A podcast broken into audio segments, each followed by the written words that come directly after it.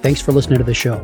Join us online at playvolutionhq.com and learn how to support the show at explorationsearlylearning.com slash support.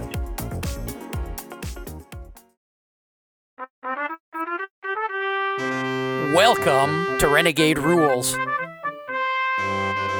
Kick back, settle in, and let us fill your ear holes with early learning information, wisdom, and advice. And now, here's Heather and Jeff.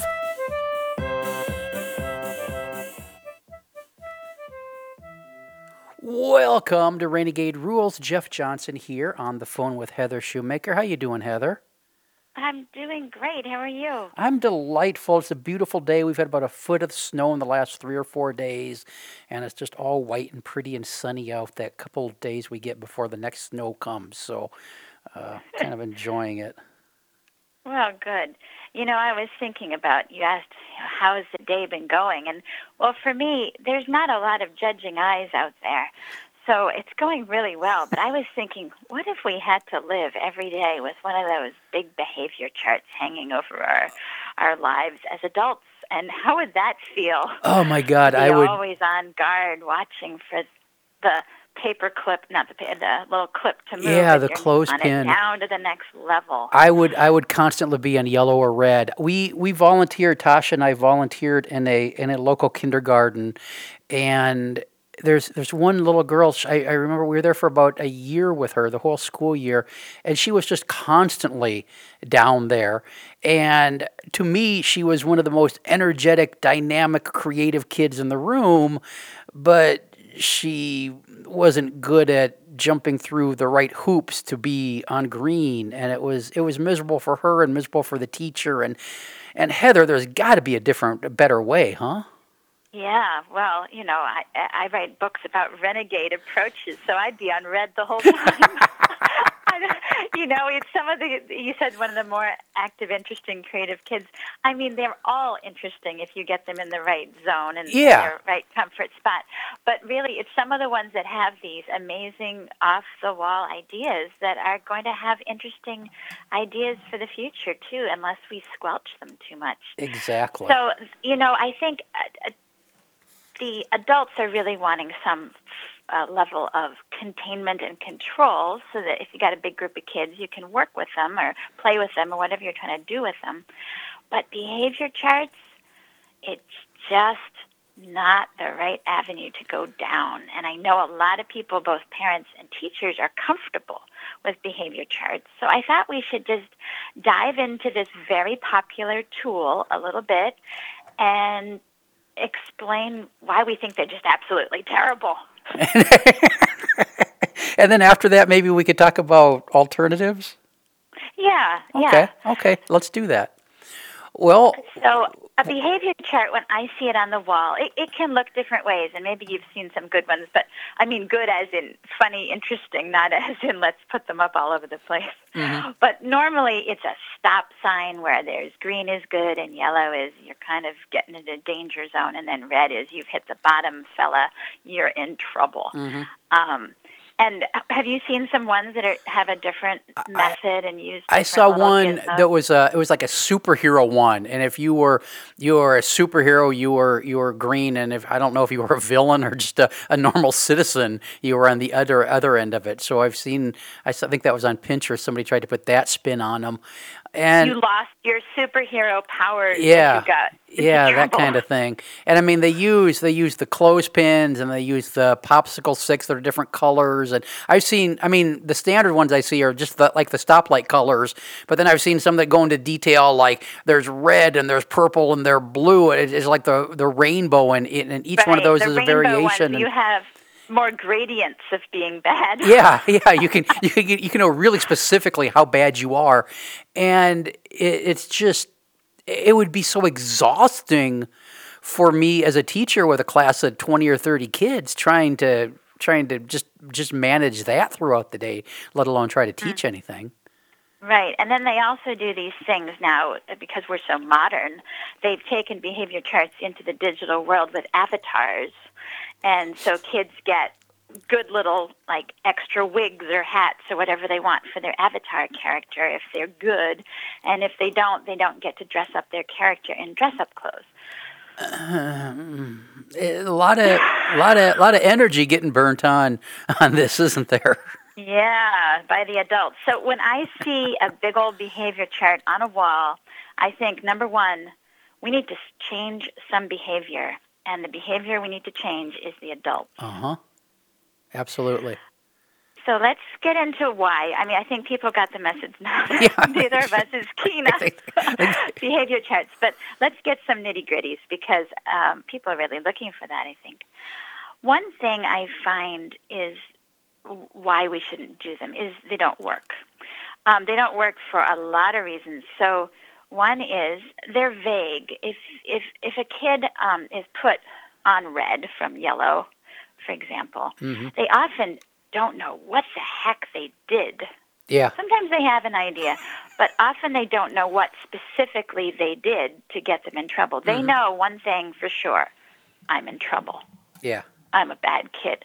But they don't know, oh, I poked my neighbor or oh, I I talked too loudly or whatever it might be. They don't they're not given often the specific information and even if the adult says specifically this is what you just did, they're so caught up in watching their humiliation and their their little popsicle stick moving to red, they're not really paying attention to what the behavior was and so there's no hope to change it in the future. Yeah. Yeah.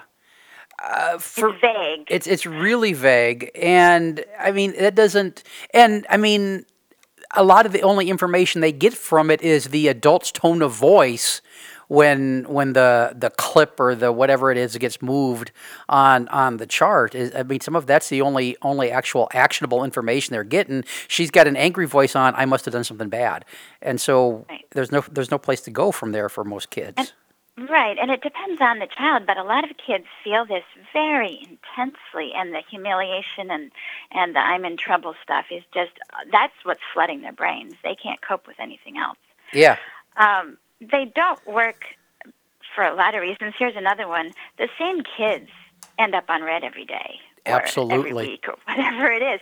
So it's targeted against these kids. It's not changing their behavior, but it's targeting them. The good kids are always sailing by on green or mm-hmm. whatever the color of the day is. So it's not really changing any behavior in the classroom. It's just targeting some kids as you're always going to be bad, and the other ones as you're always good. And the good ones aren't actually doing anything different or special. They're just being themselves also. Yeah, they're good. They're good at conforming. Yeah, the little girl I mentioned at the beginning. I mean, three quarters, half, a quarter. The second day, I don't know, into the school year, she she came to the understanding. Well, this is this is who I am, and this is where I'm going to be. Let's uh, make the best of it. And if it it it, it probably did more to reinforce her behaviors that were getting her the yellows and the reds than it did to to make her want to do anything to change them. Yeah, yeah. In fact, I know a little guy who he was so stressed by the behavior chart system that he um, he would in the first few minutes of school do everything he could to land on red as soon as possible. just to get it out of the way. Get it out of the way because otherwise it's hanging over you. You know it's going to happen. That axe is going to come down on your head. You Yeah. just get it out of the way, and then uh, he knew he was going to miss recess. He's, I'm just going to get it out of the way now. That's Which brilliant. leads us, yeah. So he came up with a coping strategy. It wasn't one maybe his teacher was hoping for, Yeah. but it's a result a lot of kids feel is that this is stressful. I need to find a way, just land me on red as soon as possible. So that's another way it doesn't work. Um, and then there's that punishment aspect of the kids who maybe are getting on red because they're poking or wiggling or talking or you know they're bored because the teacher's presenting an inappropriate curriculum or or the teacher's spending so much time trying to get everybody to sit still and getting other people in trouble that that the group time just drags on Yeah. for behavior reasons so then they end up with loss of recess loss of snack time loss of whatever it is that they really need Yeah, yeah. And I think another one is is just the time suck for not only the teacher but the whole class managing it because you're you're gonna have no matter what you're gonna have a handful, maybe, maybe two or three, maybe seven or eight kids that are that are always vying between the bottom couple rungs on the uh, on the behavior chart and just make just just orchestrating all of that is is a, a, a, terrible suck of time from a, a class that's probably already overscheduled to start with. Right, which may be one of the reasons there's quote behavior problems. Yeah, absolutely. Um, yeah, and you know these charts don't work because they're not um, giving children skills.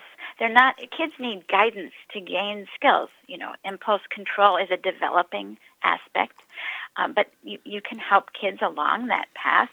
You can help them um, do any kind of skill to help change their behavior. They need practice controlling their emotions.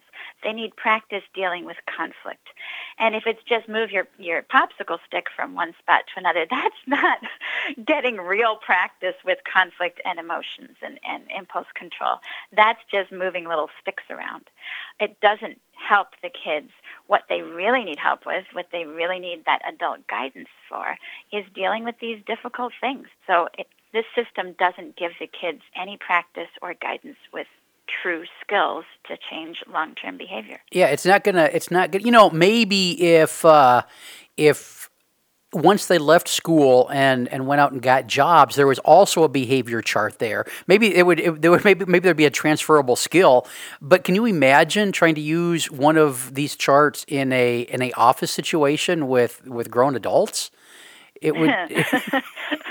how long would that last?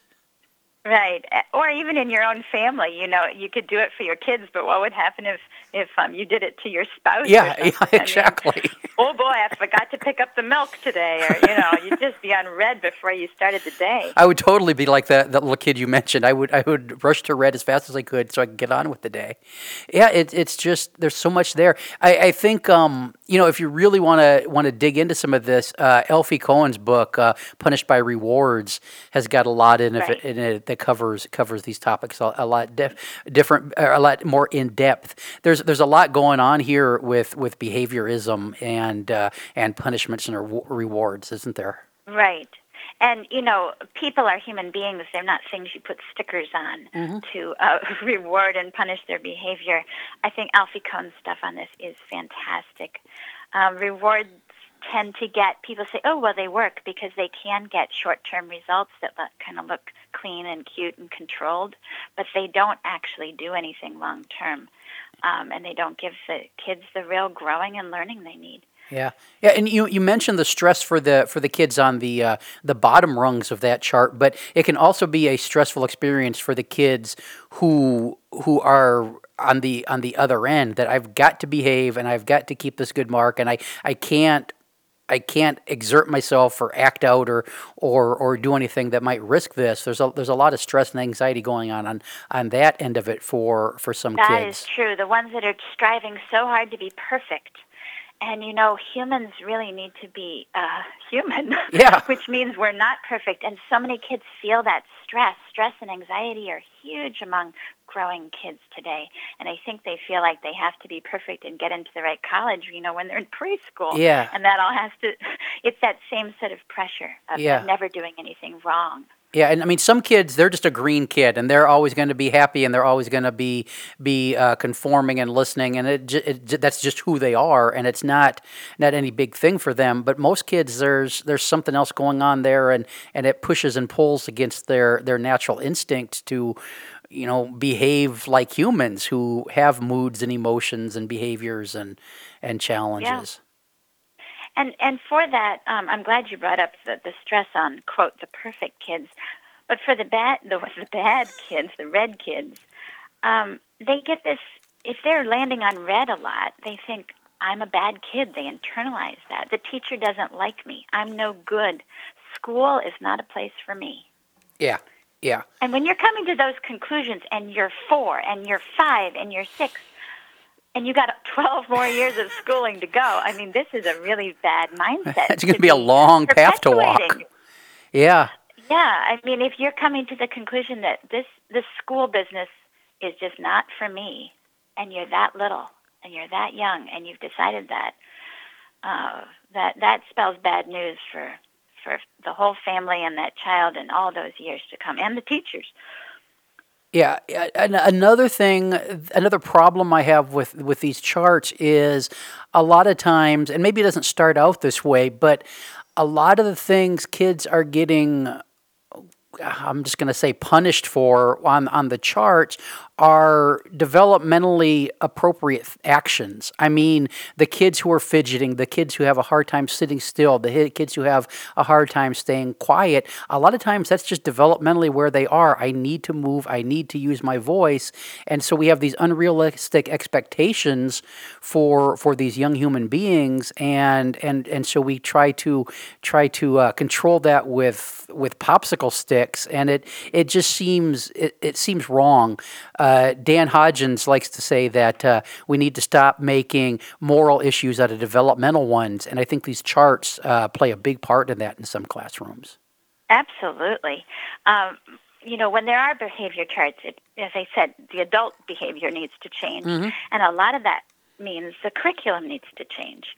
Um, and the expectations need to change so that what is developmentally appropriate is aligned with what the expectations in the classroom are.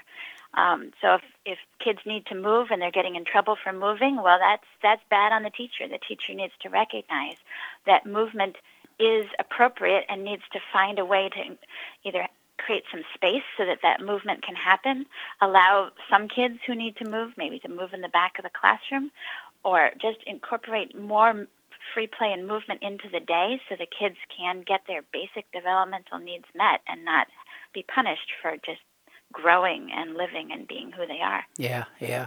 I think also some teachers are forced into using these torture devices, these tools in their classrooms, because that's the way the teaching team um, in their pod or whatever they're calling it around the school, it, has been dictated from above.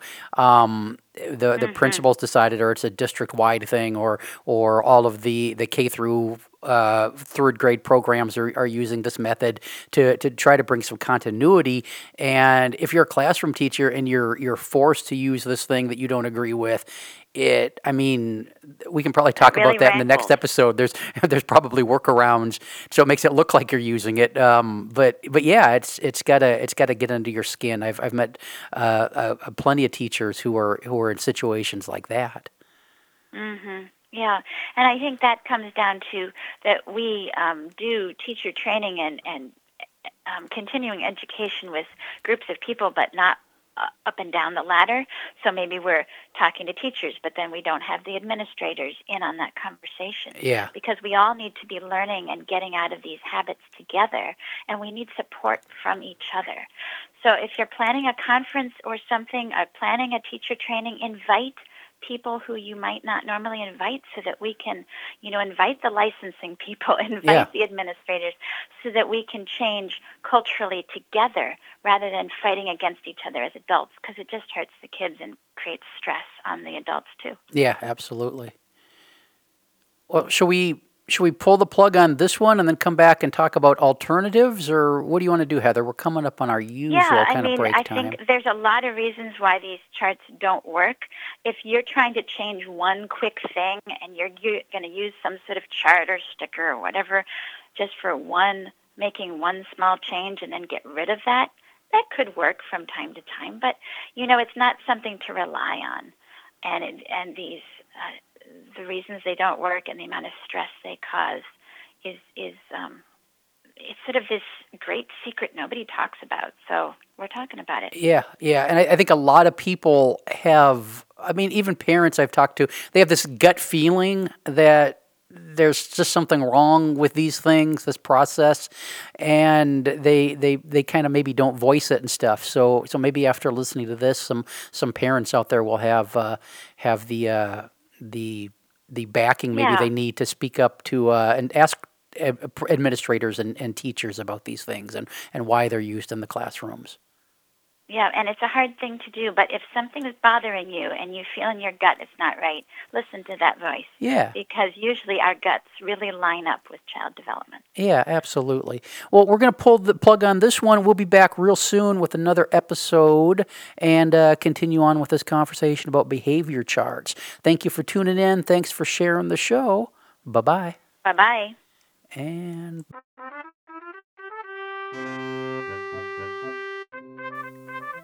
Thanks for listening. We'll be back next week with another episode. Music by Alexander Shoemaker. This has been an Explorations Early Learning Upstairs Studio production. Oh.